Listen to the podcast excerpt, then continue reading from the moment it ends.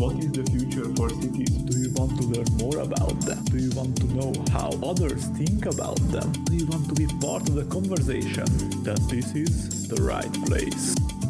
Welcome to What is the Future for Cities podcast. I will interview Amelia Gaskell, an environmental science student. We will talk about her vision for the future of cities, sustainability, intergenerational equity, climate anxiety, her origin story, and many more.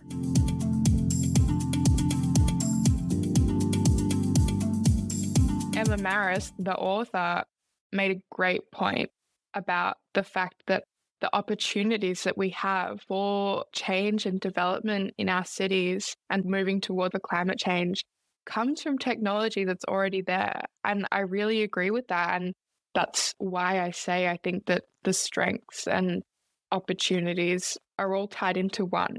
Because as equally important as innovation is, we do have some fantastic technology that has emerged in the last even decade or multiple decades across the globe. Like you can look at renewable energy as an example. And I think a lot of people are becoming really fatigued by the renewable energy argument. And I acknowledge right now that as it stands, we don't have the capacity for our baseload to rely on renewable technology, but that is exactly where the argument lies.